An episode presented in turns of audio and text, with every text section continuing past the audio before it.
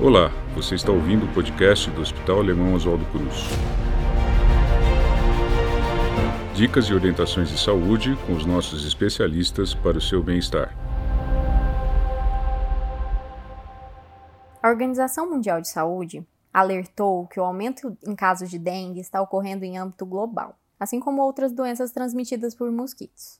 O período do ano com maior transmissão da doença ocorre nos meses mais chuvosos, geralmente de novembro a maio. O acúmulo de água parada contribui para a multiplicação do mosquito e, consequentemente, maior disseminação da doença.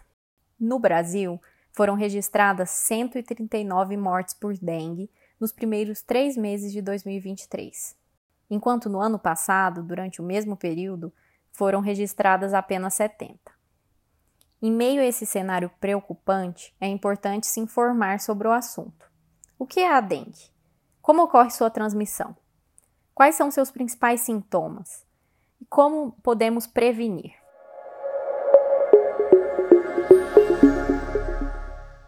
Eu sou a doutora Giovana Marsola, infectologista do Hospital Alemão Oswaldo Cruz, e no episódio de hoje vou falar um pouco mais sobre a dengue.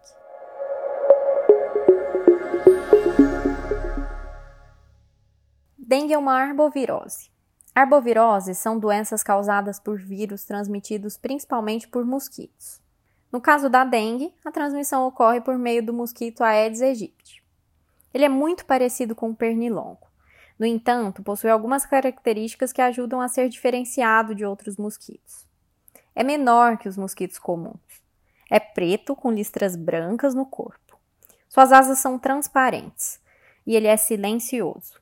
Costuma picar durante o dia, especialmente nas primeiras horas da manhã ou no fim da tarde.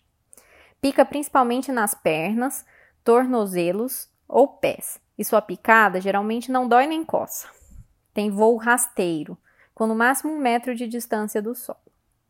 Ele leva em média 3 a 10 dias para se desenvolver e vive aproximadamente um mês. Durante o verão, é comum os casos de dengue se tornarem mais frequentes. A combinação entre altas temperaturas e chuvas favorece o aumento da população de Aedes aegypti. Isso porque, em contato com a água das chuvas e sob o calor intenso, os ovos colocados há semanas ou meses podem eclodir e dar origem a milhares de novos mosquitos. A fêmea do mosquito pode produzir em média 3 mil ovos em todo o seu ciclo reprodutivo. O ciclo de vida do mosquito começa na água parada, por isso é importante combatê-lo, evitando o acúmulo de água em recipientes como copos, pneus, tampinhas de garrafa ou vasos de plantas. É importante evitar água parada todos os dias, porque os ovos do mosquito podem sobreviver por um ano no ambiente.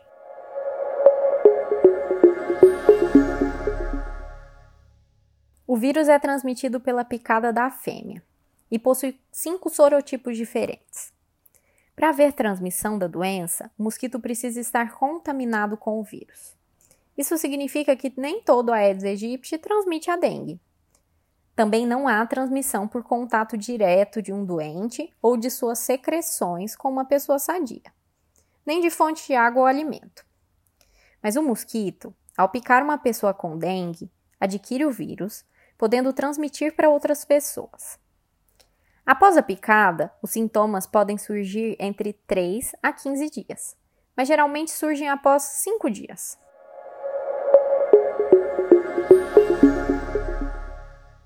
Normalmente, a primeira manifestação da dengue é a febre. A febre é de início abrupto e geralmente dura de 2 a 7 dias. Além disso, o paciente pode sentir dor de cabeça, dores no corpo e nas articulações, fraqueza, dor atrás dos olhos e manchas vermelhas na pele.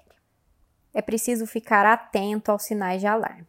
Dor abdominal intensa e persistente, vômitos intensos, sangramento de mucosas, por exemplo, nariz, gengivas, diminuição da urina e desconforto para respirar são alguns exemplos de sinais preocupantes. Nestes casos, é recomendado ir imediatamente procurar atendimento médico. A fase crítica tem início com o declínio da febre, entre o terceiro e o sétimo dia. Os sinais de alarme quando presentes, ocorrem nessa fase. Sem a identificação e o correto manejo nesse momento, alguns pacientes podem evoluir para formas graves, como a dengue hemorrágica, em que há presença de sangramentos.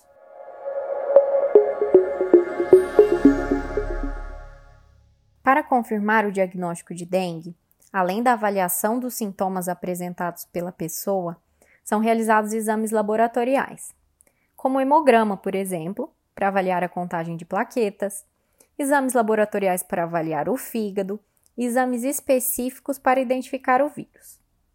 Os testes mais comuns são a pesquisa do antígeno, NS1, geralmente sendo feito nos primeiros cinco dias de sintomas, e a sorologia, que detecta anticorpos, ou seja, proteínas de defesa produzidas pelo nosso organismo, a qual é realizada após o quinto dia de início de sintomas.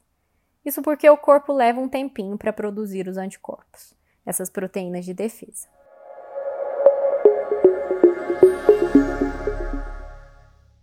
Uma vez que se suspeita ou se confirma a dengue, algumas medidas devem ser tomadas. É importante lembrar que não há tratamento específico. A medicação é apenas sintomática, com analgésicos e antitérmicos, paracetamol e dipirona, por exemplo devem ser evitados anti-inflamatórios, como a aspirina, já que o seu uso pode favorecer o aparecimento de manifestações hemorrágicas. A hidratação é um ponto muito importante do tratamento. É preciso tomar muito líquido e fazer repouso. Além disso, é essencial observar atentamente se há a presença daqueles sinais de alarme. Os pacientes que apresentarem sinais de alarme ou quadros graves da doença, muitas vezes precisam ser internados para o manejo clínico adequado.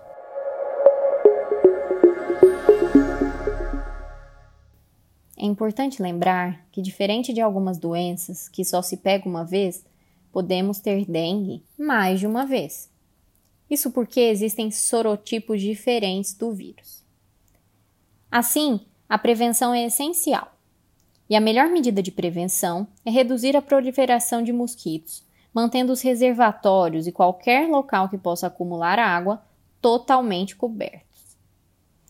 Além disso, são outras medidas: proteger as áreas do corpo que o mosquito possa picar, com o uso de calças e camisas de manga comprida, usar repelentes e usar mosquiteiros. Uma boa notícia é que este ano a Anvisa aprovou uma nova vacina para a prevenção de dengue. O produto está destinado à população pediátrica acima de 4 anos, adolescentes e adultos até 60 anos de idade. O imunizante estará disponível para administração em esquema de duas doses com intervalo de três meses. A previsão é que esteja disponível no segundo semestre.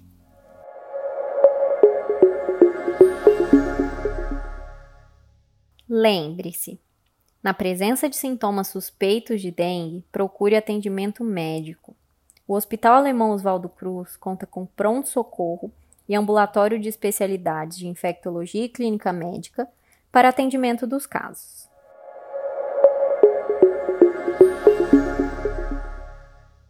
Este foi o episódio dessa semana do podcast do Hospital Alemão Oswaldo Cruz sobre dengue. Muito obrigada por nos ouvir e fique à vontade para enviar dúvidas e sugestões por meio de nossos canais digitais.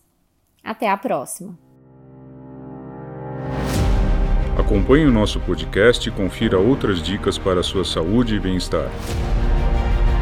Para mais informações, acesse hospitaloswaldocruz.org.br.